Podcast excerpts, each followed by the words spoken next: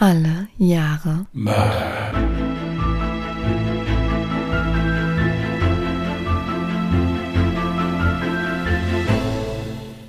Herzlich willkommen zu Alle Jahre Mörder, der True Crime Podcast mit Christian, hallo. Und Jasmin. Hi. hallo, ihr Lieben. Wir haben wieder einen etwas längeren Fall. Diesbezüglich haben wir keinerlei Zeit zu verlieren, aber dennoch wünschen wir euch erstmal einen schönen Sonntag und hoffen, allen geht's gut. Uns geht es soweit auch wieder gut. Jasmin hat erfolgreich ihren grippalen Defekt hinter sich gebracht. Übrigens wurde ich auf Instagram mehrfach darauf hingewiesen, dass wir uns vertan hatten, weil wir grippaler Defekt geschrieben haben. Nein, wir haben das richtig geschrieben. Das ist vollkommen korrekt so. Ich hatte auch einige Verbesserungen, da muss man einfach dann drüber stehen. Klingt ja auch einfach besser. Ich finde das im Übrigen auch nicht in Ordnung, dass da meine medizinische Fachkompetenz so in Frage gestellt wird, aber das werden wir im nächsten Podcast mal über drei Stunden besprechen, wie sehr ich da von einigen Leuten enttäuscht bin. Ich habe da auch eine kleine Namensliste vorbereitet. Äh, wir werden das dann machen. So, aber nichtsdestotrotz haben wir heute ein ernstes Thema, also kommen wir auch jetzt wieder runter. Jasmin hat einen Fall vorbereitet. Ich lehne mich zurück, soweit es mit meinem Rücken möglich ist, und lausche ergriffen. Du hörst dich immer an wie so ein 60-Jähriger, der den Podcast macht. Momentan fühle ich mich so wie Mitte 80. Ja, das trifft schon eher zu, Ja. richtig. Okay, kommen wir wieder. Aber jetzt geht's los. Genau, richtig. Dazu vielleicht auch erstmal eine Triggerwarnung. Mein heutiger Fall behandelt auch das Thema Stalking. Shana Grice wird 1997 in Portslade, Sussex geboren und ist das einzige Kind von Sharon und Richard Grice. Sie genießt eine unbeschwerte Kindheit und schafft es mit ihrer aufgeweckten und offenen Art, schnell Freundschaften zu schließen. Sie wächst zu einer attraktiven, enthusiastischen jungen Frau heran, die mit ihren langen blonden Haaren und ihrem bezaubernden Lächeln auch schnell die Aufmerksamkeit von Ashley Cook gewinnt. Ash besucht genauso wie Shana die Hove Park School in Brighton. Die beiden verlieben sich Hals über Kopf ineinander und sind während der Ausbildungszeit ein unzertrennliches Paar. Anders als bei den Liebeleien ihrer Klassenkameraden ist es den beiden so ernst, dass sie nach knapp drei Jahren Beziehung oft über das Heiraten sprechen. Nach den Prüfungen im Sommer 2019 beschließen sie, für eine Hochzeit zu sparen. Shana beginnt sich direkt nach ihrem Abschluss nach einem Job umzuschauen und wird schnell fündig. Sie bekommt eine Stelle als Rezeptionistin bei Brighton Fire Alarms. Für Shana könnte es nicht besser laufen. Sie führt eine glückliche Beziehung, steht kurz vor ihrer Hochzeit, hat einen neuen Job, der ihr gefällt und zieht in ein Haus mit zwei Freundinnen. Genau von diesem selbstständigen Leben hat sie schon immer geträumt. Auch bei ihrer neuen Arbeitsstelle fällt es ihr leicht, sich einzuarbeiten und neue Freundschaften zu schließen. Ganz besonders angetan hat es ihr der 26-jährige Brandmeldemechaniker Michael Lane. Obwohl sie in einer glücklichen Beziehung mit Ash ist, fühlt sie sich zu dem sieben Jahre älteren Mann unwiderstehlich hingezogen. Er schafft es ihr ein Gefühl zu geben, das sie schon lange nicht mehr fühlte. Wenn sie mit ihm Zeit verbringt, fühlt sie sich als was ganz Besonderes und genießt es, von ihm umworben zu werden. Es dauert nicht lange, ehe sie ihm nicht mehr widerstehen kann und mitten in einer Affäre mit Michael steckt. Die beiden verbringen jede freie Minute miteinander und sie genießt es, von ihm mit Geschenken und Zuneigung überhäuft zu werden. Doch immer mehr meldet sich Shanas schlechtes Gewissen. Sie kann diese Affäre einfach nicht weiterführen und ihren geliebten Ash verletzen. Anfangs dachte sie noch ernsthaft darüber nach, die Beziehung mit Ash zu beenden, um mit Michael glücklich zu werden. Allerdings kommt dies für sie nach ein paar Monaten gar nicht mehr in Frage, da ihr immer mehr klar wird, dass auch Michael eine Seite an sich hat, die ihr überhaupt nicht gefällt. Sein Verhalten wird immer feindseliger und kontrollierender. Im Dezember 2015 beschließt sie also die Affäre zu beenden und sich wieder voll und ganz ihrer stabilen Jugendliebe Ash zu widmen. Michael kann dies allerdings nicht hinnehmen. Für ihn ist Chana seine große Liebe und er würde sie unter keinen Umständen einfach so gehen lassen. Immer wieder redet er auf sie ein und versucht sie zurückzugewinnen. Anfangs gestaltet er dies noch sehr romantisch. Doch mit der Zeit wird er immer aufdringlicher und ignoriert ihre Zurückweisung. Zu ihrem 19. Geburtstag schickt er ihr Blumen an die Arbeitsstelle. Da sich Shana nicht mehr anders zu helfen weiß, meldet sie dieses unangemessene Verhalten ihrem Chef. Michael ist darüber natürlich alles andere als erfreut, versucht sich jedoch zusammenzureißen und der Aufforderung seines Chefs, Shana nicht mehr zu nahe zu kommen, zu folgen. Ein paar Tage später verlässt sie nach Feierabend die Firma und muss feststellen, dass die Reifen ihres Wagens aufgeschlitzt worden sind.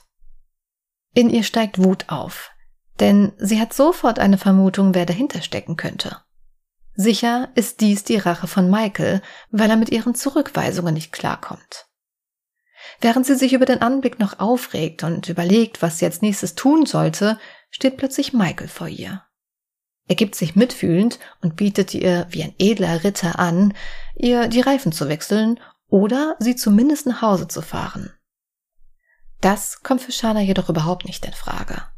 Sie weiß ganz genau, dass Michael dafür verantwortlich ist und es wieder nur eine Masche von ihm ist, um irgendwie Kontakt zu ihr aufbauen zu können.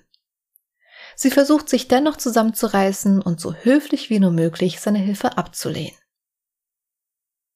Verärgert darüber, dass auch dieser Plan misslang, beschließt Michael, noch eins draufzusetzen. Nun soll auch ihr Freund Ash von ihrer Affäre erfahren. Er zerkratzt Ashs Auto mit einem Schlüssel und hinterlässt eine Notiz an seinem Auto, auf der zu lesen ist Lieber Ash, Shana hat und wird dich immer betrügen. Frohes neues Jahr. Ash ist extrem wütend auf Michael und will Shana beschützen. Immer wieder redet er auf sie ein, dass sie zur Polizei gehen soll. Doch Shana versucht ihn zu beruhigen und ihn davon zu überzeugen, dass es doch nur noch schlimmer werden würde, wenn sie zur Polizei geht. Dass die beiden tatsächlich eine Affäre hatten, weiß Ash nicht. Shana hat ihm lediglich gesagt, dass ihr Arbeitskollege Michael von ihr besessen ist. Die Belästigungen werden jedoch auch in den nächsten Tagen nicht besser. Anfangs belästigt er sie ausschließlich bei der Arbeit, doch nun steht er auch in regelmäßigen Abständen vor ihrem Haus und lauert ihr auf. Nun weiß sich Shana nicht mehr anders zu helfen, als doch die Polizei einzuschalten. Als Michael am 8. Februar 2016 mal wieder für ihrem Haus steht, greift sie zum Hörer und wählt den Notruf. Mit zittriger Stimme sagt sie am Telefon, ich weiß nicht wirklich, wie ich dieses Gespräch beginnen soll, aber ich glaube, ich werde gestalkt. Als die Polizei bei ihr eintrifft, verwarnen sie Michael lediglich mündlich und verweisen ihn vom Platz. Weitere Maßnahmen werden jedoch nicht ergriffen, da keine Beweise zur Gefährdung ihrer Sicherheit vorliegen. Dennoch ist Shana zunächst beruhigt.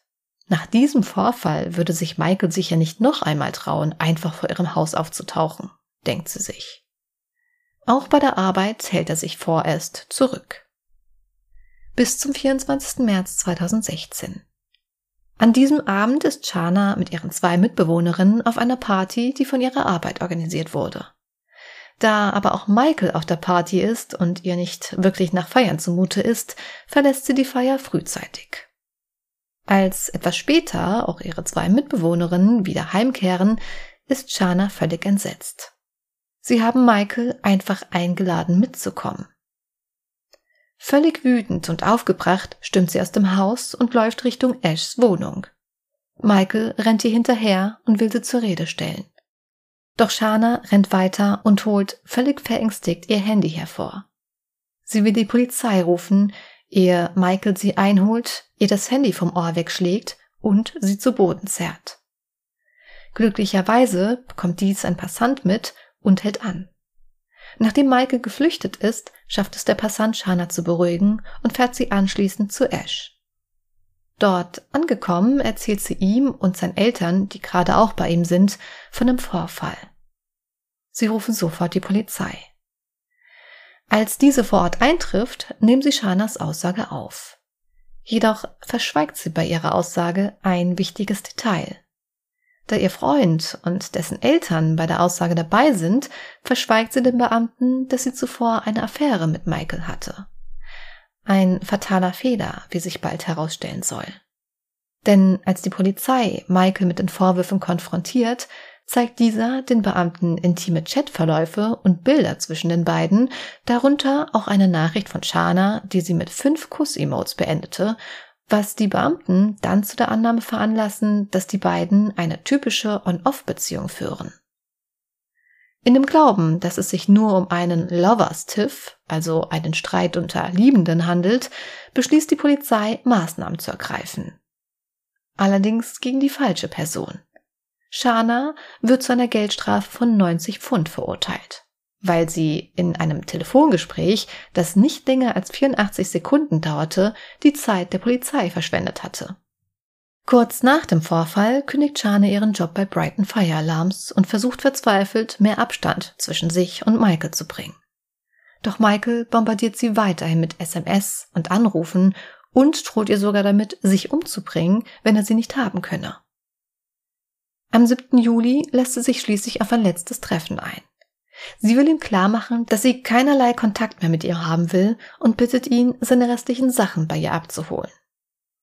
Da das klärende Gespräch recht friedlich verlief, hat Shana zunächst ein gutes Gefühl und versucht nach vorne zu schauen. Was sie jedoch nicht ahnt, bei dem Treffen stahl Michael unbemerkt einen Schlüssel zum Hintereingang ihres Hauses. Am Morgen des 9. Juli wird Shana durch Schritte im Haus wach. Es ist 6 Uhr morgens, als die Schritte näher kommen. Völlig verängstigt zieht sie die Bettdecke über ihr Gesicht und tut so, als würde sie schlafen. Sie spürt, wie jemand über ihr steht und sie minutenlang beobachtet. Minuten, die sich wie Stunden anfühlen, vergehen, ehe sie hört, dass die Person endlich wieder das Haus verlässt. Vorsichtig wirft sie einen Blick aus dem Fenster und sieht, wie Michael die Straße hinunterläuft. Shana steht völlig neben sich. Was soll sie jetzt tun? Die Polizei würde ihr sicher nicht glauben und sowieso wieder nichts unternehmen können, wenn sie keine Beweise vorlegen kann. Also entscheidet sie selbst Beweise zu sammeln, indem sie Michael anruft und das Gespräch mit ihm aufzeichnet. Dies könne sie später der Polizei vorlegen. Warum hast du den Schlüssel überhaupt gestohlen? Weil ich dich sehen wollte. Ich wollte dich sehen und richtig mit dir reden und ich wusste, dass du mich nicht reinlassen würdest. Tu es einfach nicht wieder. Und wenn du noch einmal in die Nähe meines Hauses kommst, werde ich. Das werde ich nicht. Äh, ich werde nicht mehr in die Nähe deines Hauses kommen. Ich werde dich nicht mehr kontaktieren, okay? Das ist einfach das Beste. Sonst drehen wir uns ständig in diesen Teufelskreis. Ja, ich weiß, es tut mir leid. Das ist alles, ähm, und ich weiß, ich weiß, dass du es nicht akzeptierst, aber es tut mir trotzdem leid, okay? Ja, ich weiß wirklich nicht, was ich dir noch sagen soll. Es ist einfach nicht in Ordnung. Und so falsch. Auf jeden Fall. Du hättest einfach alles Mögliche tun können, während ich schlafe. Das ist einfach so schrecklich. Ich bin einfach nicht richtig im Kopf. Wenn ich es wäre, würde ich sowas ja nicht tun. Vielleicht solltest du dir mal Hilfe holen. Vielleicht solltest du etwas dagegen tun und aufhören zu weinen und dich darüber aufzuregen. Ja, ich weiß. Ich weiß nur nicht, was ich tun soll. Ich weiß, dass ich ein Problem habe. Ich will nur nicht, dass man mir sagt, ich sei verrückt oder so. Dann mach doch keine verrückten Sachen. Du kannst nicht das Eigentum von jemandem stehlen und dann erwarten, dass ich das einfach so hinnehme. Offensichtlich stimmt etwas in meinem Kopf nicht und ich weiß nicht, äh, was es ist, aber ich, ich weiß, dass ich es herausfinden muss oder eingesperrt werden muss. Kannst du es bitte niemandem erzählen? Ich möchte nicht, dass jeder in Mile Oak davon erfährt. Trotz seiner Bitte, niemanden von dem Vorfall zu erzählen, kontaktiert Shana im Anschluss sofort die Polizei. Schließlich hat sie jetzt endlich die Beweise, die sie benötigt, damit die Polizei tätig wird. Als Michael später am Tag den Schlüssel zurückgeben will, erwartet ihn bereits die Polizei. Er gesteht, wird aber nicht wegen Einbruchs oder Stalkings angeklagt, sondern lediglich wegen Diebstahls. Eine weitere fatale Fehlentscheidung der Polizei. Und Michael scheint weiterhin unbeeindruckt davon zu sein. In den nächsten 24 Stunden bombardiert Ashana mit etlichen Anrufen mit unterdrückter Nummer und atmet einfach nur schwer in den Hörer, sobald sie den Anruf annimmt. Außerdem bringt er heimlich einen Peilsender unter ihrem Wagen an. Shana ahnt nichts davon, bemerkt aber in dem Rückspiegel, dass Michael ihr ständig folgt und plötzlich in Kneipen und Clubs auftaucht, wenn sie sich mit Freunden trifft. Und wieder sucht sie Hilfe bei der Polizei jedoch ohne Erfolg. Sie bekommt lediglich mitgeteilt, dass es sich bei der Nummer, von der sie angerufen wurde, um die einer örtlichen Reiseversicherungsgesellschaft handelt. In Wirklichkeit handelt es sich bei der Nummer um Michaels Festnetzanschluss. Doch das wird die Polizei erst später herausfinden. Die Polizei leitet ihren Fall schließlich an ein Opferhilfsprogramm und an RISE, eine unabhängige Wohltätigkeitsorganisation für häusliche Gewalt mit Sitz in Brighton, weiter. Als diese jedoch versucht, mit Shana telefonisch Kontakt aufzunehmen, reagiert Shana nicht auf den Anruf, da dieser auch wieder von einer unterdrückten Nummer kommt. In den nächsten Wochen setzt Michael den Terror fort und es kommen Briefe von ihm bei Shana zu Hause an, in denen er versucht, Geld von ihr zu erzwingen. Immer wieder taucht er vor ihrem Haus auf. Ihre Mitbewohnerinnen machen sich mittlerweile auch große Sorgen um Shana und bitten sie, das der Polizei zu melden. Doch Shana ist es leid. Sie hat mittlerweile mit dem Gedanken abgeschlossen, irgendeine Art von Hilfe von der Polizei zu bekommen. Stattdessen beschließt sie, sich am 23. August erneut mit Michael in einem Hotel in Hove zu treffen. Sie will ihm klar machen, wie es ihr mit der Situation geht, was sie alles wegen ihm durchmachen musste und dass es nun endlich genug sei. Er müsse sie nun endlich in Ruhe lassen. Noch am selben Tag sagt Michael einem Freund am Telefon, sie wird für das bezahlen, was sie getan hat. Michael ist einfach nicht bereit, Shana gehen zu lassen. Und so wächst in ihm ein grausamer Plan heran. Am 25. August 2016 wartet er, bis Shanas Freund und ihre beiden Mitbewohnerinnen das Haus verlassen. Da er nun sicher ist, dass Shana alleine ist, bricht er in ihr Haus ein, holt sich ein Messer aus der Küche und geht in Shanas Zimmer. Kaltblütig schlitzt er der wehrlosen jungen Frau die Kehle auf. Nachdem er sicher ist, dass sie tot ist, nimmt er ihre Bankkarte und verlässt das Haus in einem gestohlenen Kapuzpulli, dessen Kapuze er über die Mütze gezogen hat, damit niemand ihn erkennen kann. Dann macht er sich auf den Weg zum nächstgelegenen Geldautomaten und hebt 60 Pfund von ihrem Bankkonto ab. Anschließend geht er in den Supermarkt und kauft dort eine Flasche Wasser. Diese befüllt er später mit Benzin und fährt zurück zum Tatort. Dort angekommen, legt er Shanas Körper mit dem Gesicht nach unten auf das Bett und verteilt darüber das Benzin als Brandbeschleuniger, bevor schließlich das Bett in Brand setzt und flüchtet. Zu Hause lässt er alle Beweise verschwinden und steigt dann unter die Dusche. In der Zwischenzeit blieb Shanas Abwesenheit nicht unbemerkt. Da Shana schon länger um ihr Leben fürchtete, richtete sich schon vor einigen Wochen ein System ein, bei dem sich Freunde und Verwandte gegenseitig benachrichtigen, wenn sie ein paar Stunden lang niemand gesehen oder gehört hat. Ash, der das Haus schon Stunden zuvor verlassen hatte, um früher zur Arbeit zu gehen, ruft seine Schwester Amy an und fragt, ob sie vorbeikommen und nachsehen könne, ob bei Shana alles in Ordnung sei.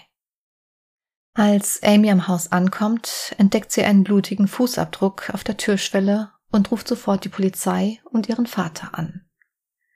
Amys Vater Ian trifft nur wenige Minuten später am Tatort ein und riecht sofort Rauch, der unter der Tür hervorkommt. Er ruft nach Shana, wartet jedoch nicht einmal auf eine Antwort, ehe er versucht, die Tür aufzustoßen. Zu seinem Erstaunen war die Tür nicht einmal verriegelt. Mitten im Rauch sieht er Shana mit dem Gesicht nach unten und blutverschmiert auf dem Boden liegen.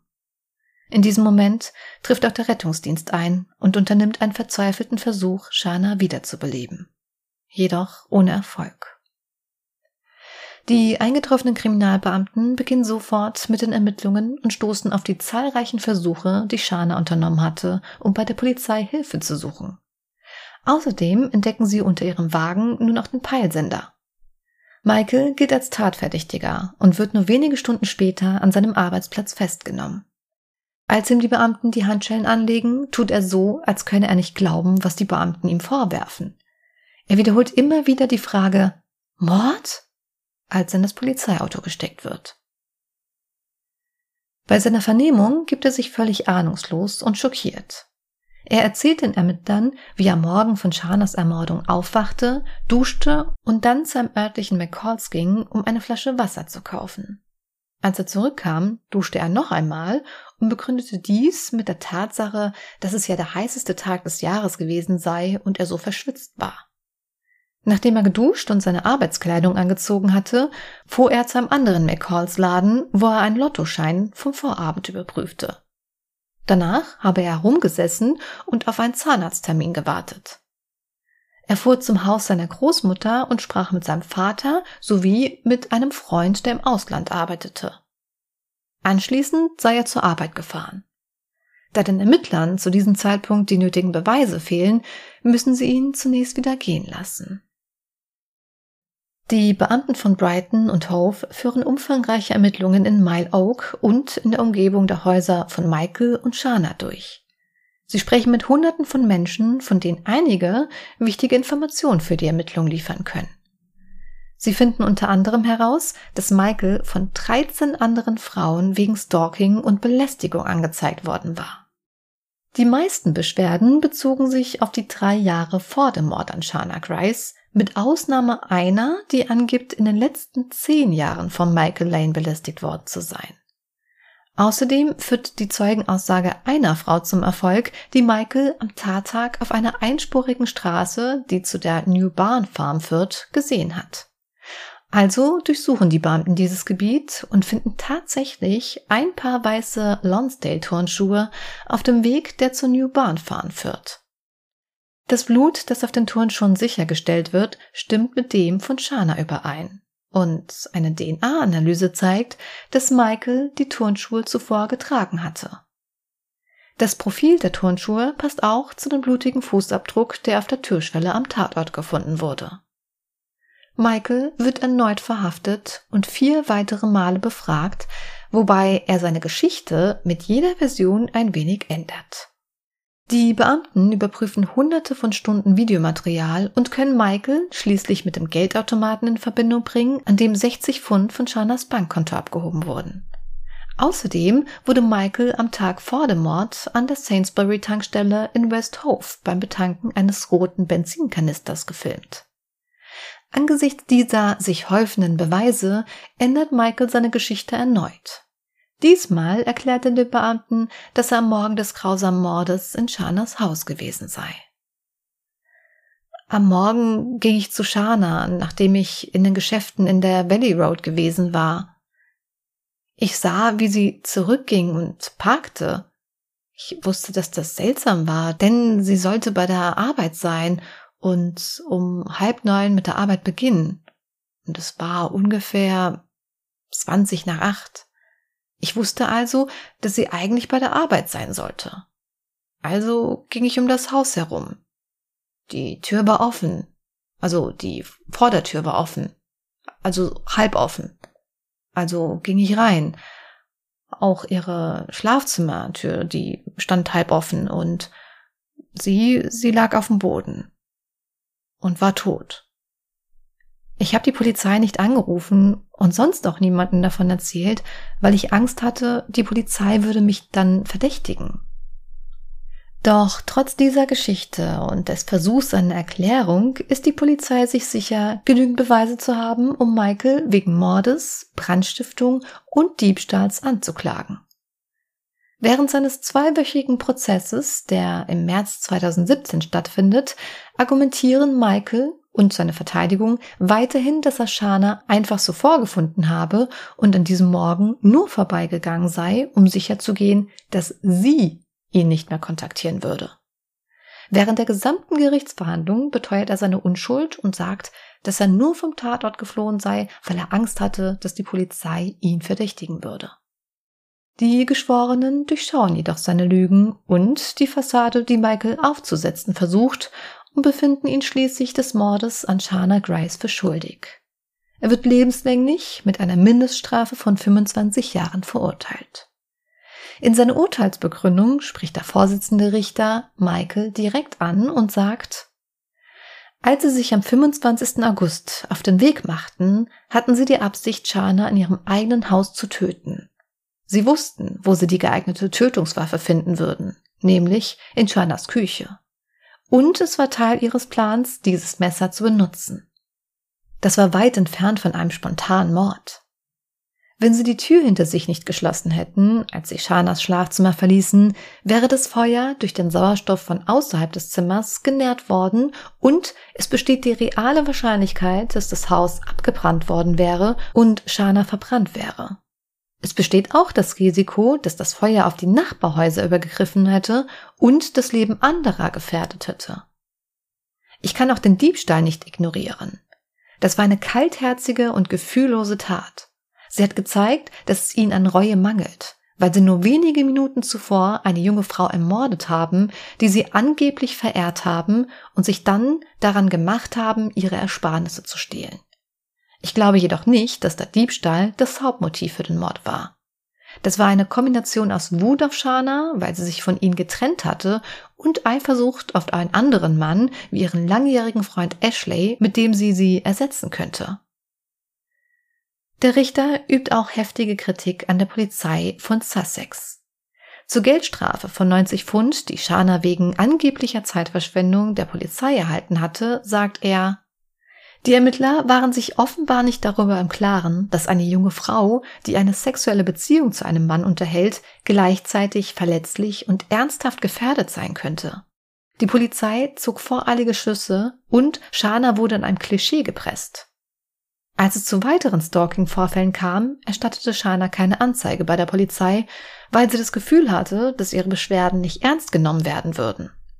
Michael Lane war der Meinung, dass es sehr unwahrscheinlich war, dass die Polizei etwas unternehmen würde, um ihn zu stoppen, wenn er sein obsessives Stalking-Verhalten fortsetzte. Und er machte weiter, obwohl er von der Polizei gewarnt worden war, sich von Shana fernzuhalten.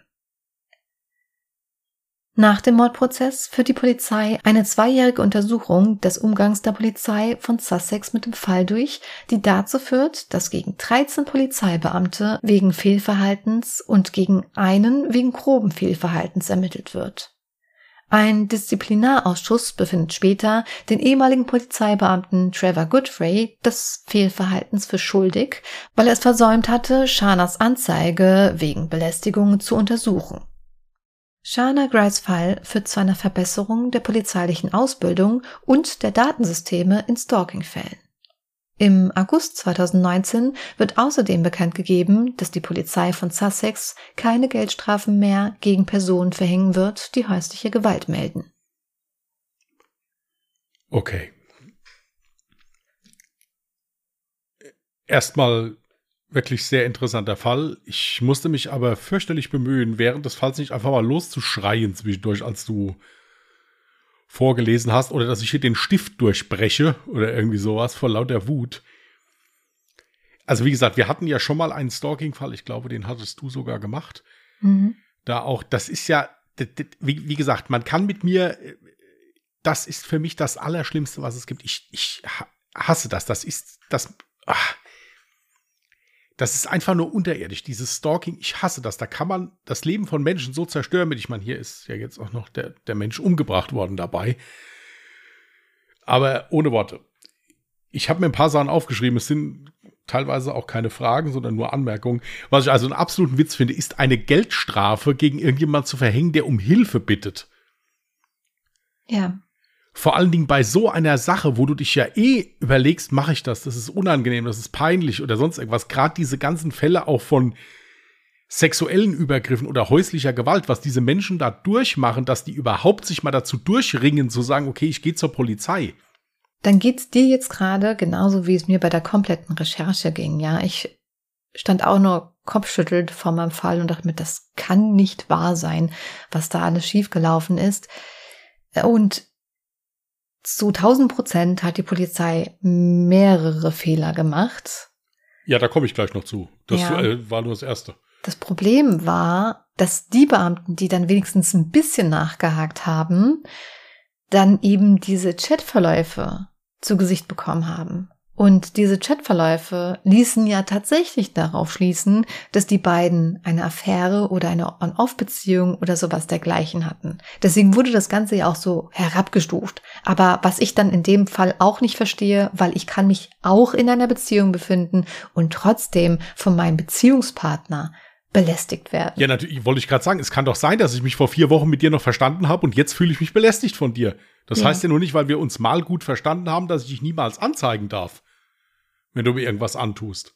Ja. Also vollkommen lachhaft. Dann, als sie von seiner Privatnummer aus angerufen wurde, mhm.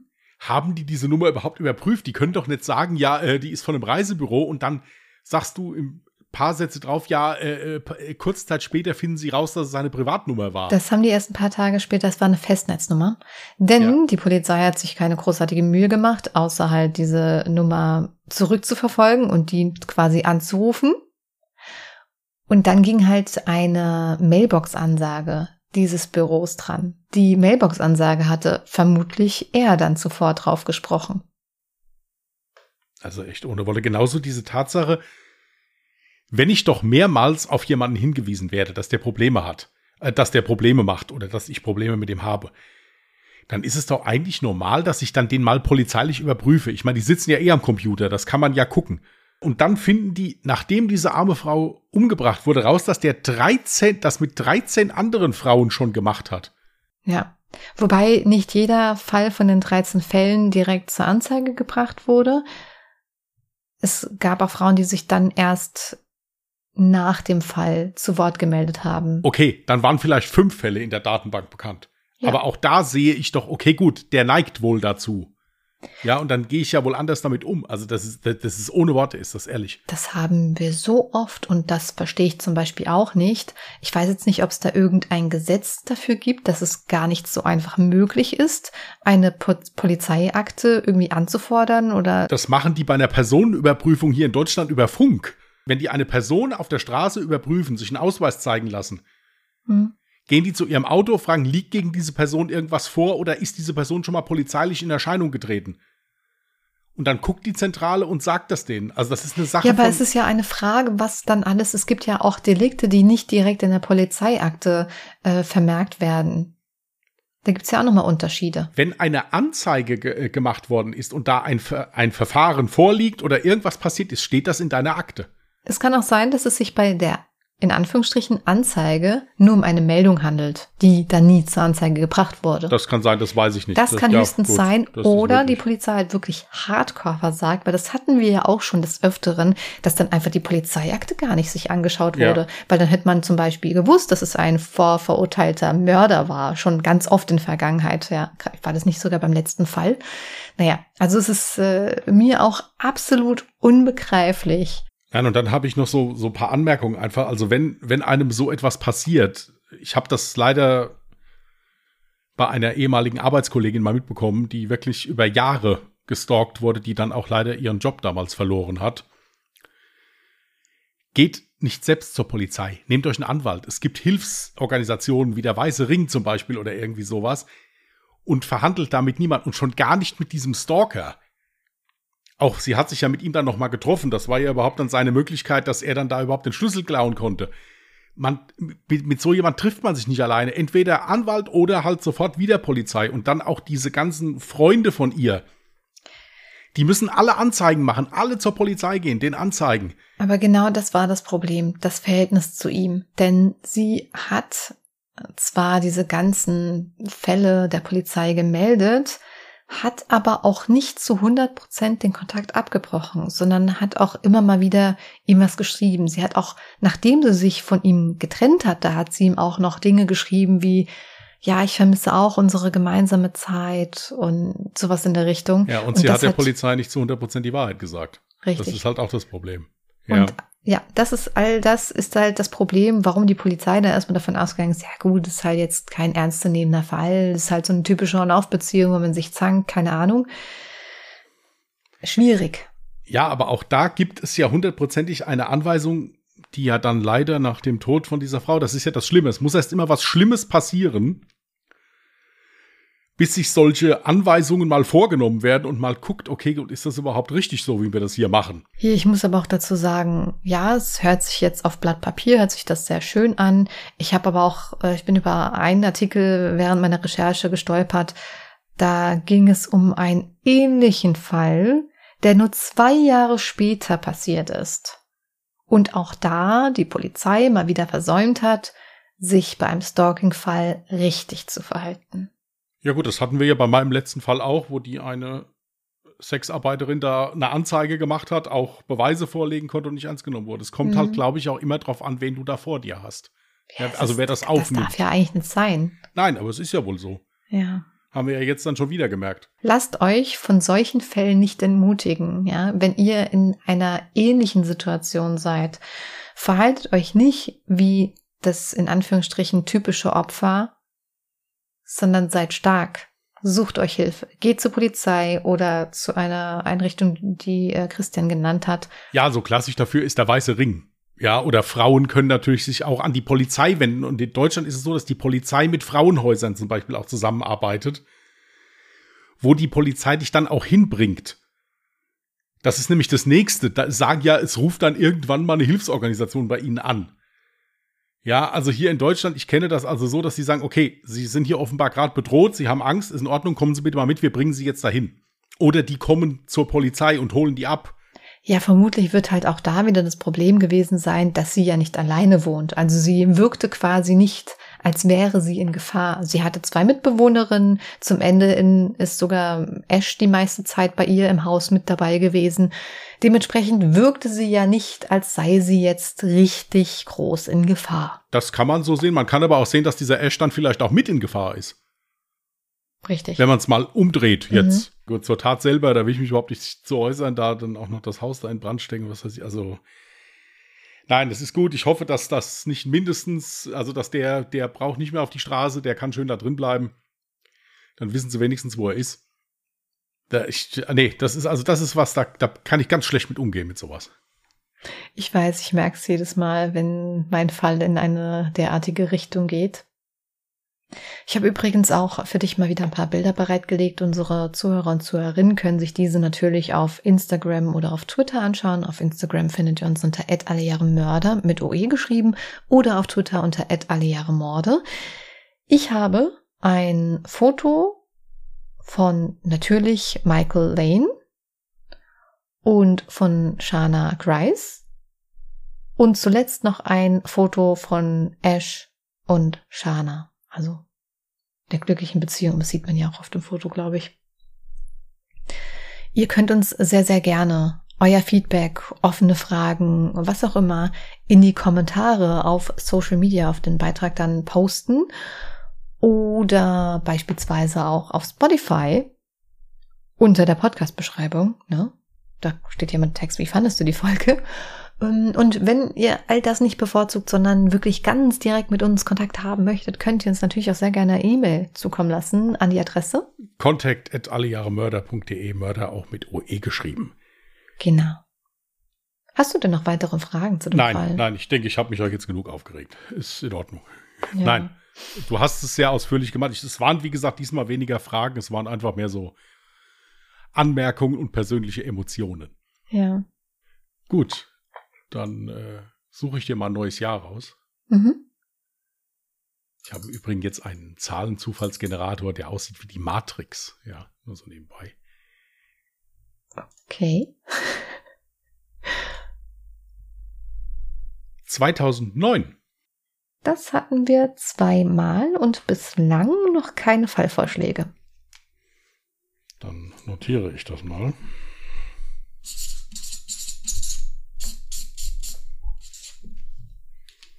Okay. Übrigens, weißt du, was ich total süß fand? Wir haben ja letzte Woche schon Neben erwähnt. mir, was sonst noch? genau. Ähm, das hast du mich komplett aus dem Konzept gebracht. Ja, Wir hatten letzte Woche darüber gesprochen, dass man ja auf Spotify diese Kommentare äh, schreiben kann, ne? Ja. Und da haben jetzt einige, deswegen habe ich ja gesagt, guck da mal rein, für dich Fallvorschläge unter der letzten Folge ja, gepostet. Das ist auch total süß. Ich habe mir das auch angeguckt. Ich bin auch noch in der Findung. Ich habe mich schon so teilweise entschieden, aber ich gucke mir das, gucke mir die alle auch noch an. Nein, nein, generell kriegen wir unheimlich viele Zuschriften mit Fallvorschlägen. Da sind wir echt sehr, sehr dankbar. Ich muss jetzt mhm. mich am Wochenende auch mal hinsetzen und wieder noch einige in die Tabelle eintragen. Ähm, nee, nee, also vielen, vielen Dank dafür. Wenn es mit der Antwort mal einen Moment länger dauert, bitte entschuldigt. Es sind im Moment wirklich viele Zuschriften, aber ich bin dran. Ja, auch meinerseits ich äh, voll, voll Stress. aber wird auch wieder bessere Zeiten geben. Ja. Gut, habe ich irgendwas vergessen? Nein, hast du nicht. Hast du nicht. Sagen wir Tschüss. Dann sagen wir Tschüss. Wir wünschen euch, ihr Lieben, ein schönes Wochenende. Passt gut auf euch auf. Wenn ihr Lust habt, hört am Mittwoch mal bei Ungedingst rein. Das ist unser anderer Podcast. Da geht es viel, viel lustiger und ruhiger zu. Und äh, ja, bis dahin, passt gut auf euch auf, bleibt gesund, bleibt vernünftig. Gesagt, lustiger und ruhiger. Ja. Geht's nicht hier ruhiger zu? ruhiger im Sinne von, dass es nicht so aufwühlende Themen sind. So, ja gut. Ja. So, jetzt kannst du Verabschiedung machen, jetzt hast du mich aus dem Konzept. Ja, hier, tschüss, macht's gut. Mach's gut. Ciao.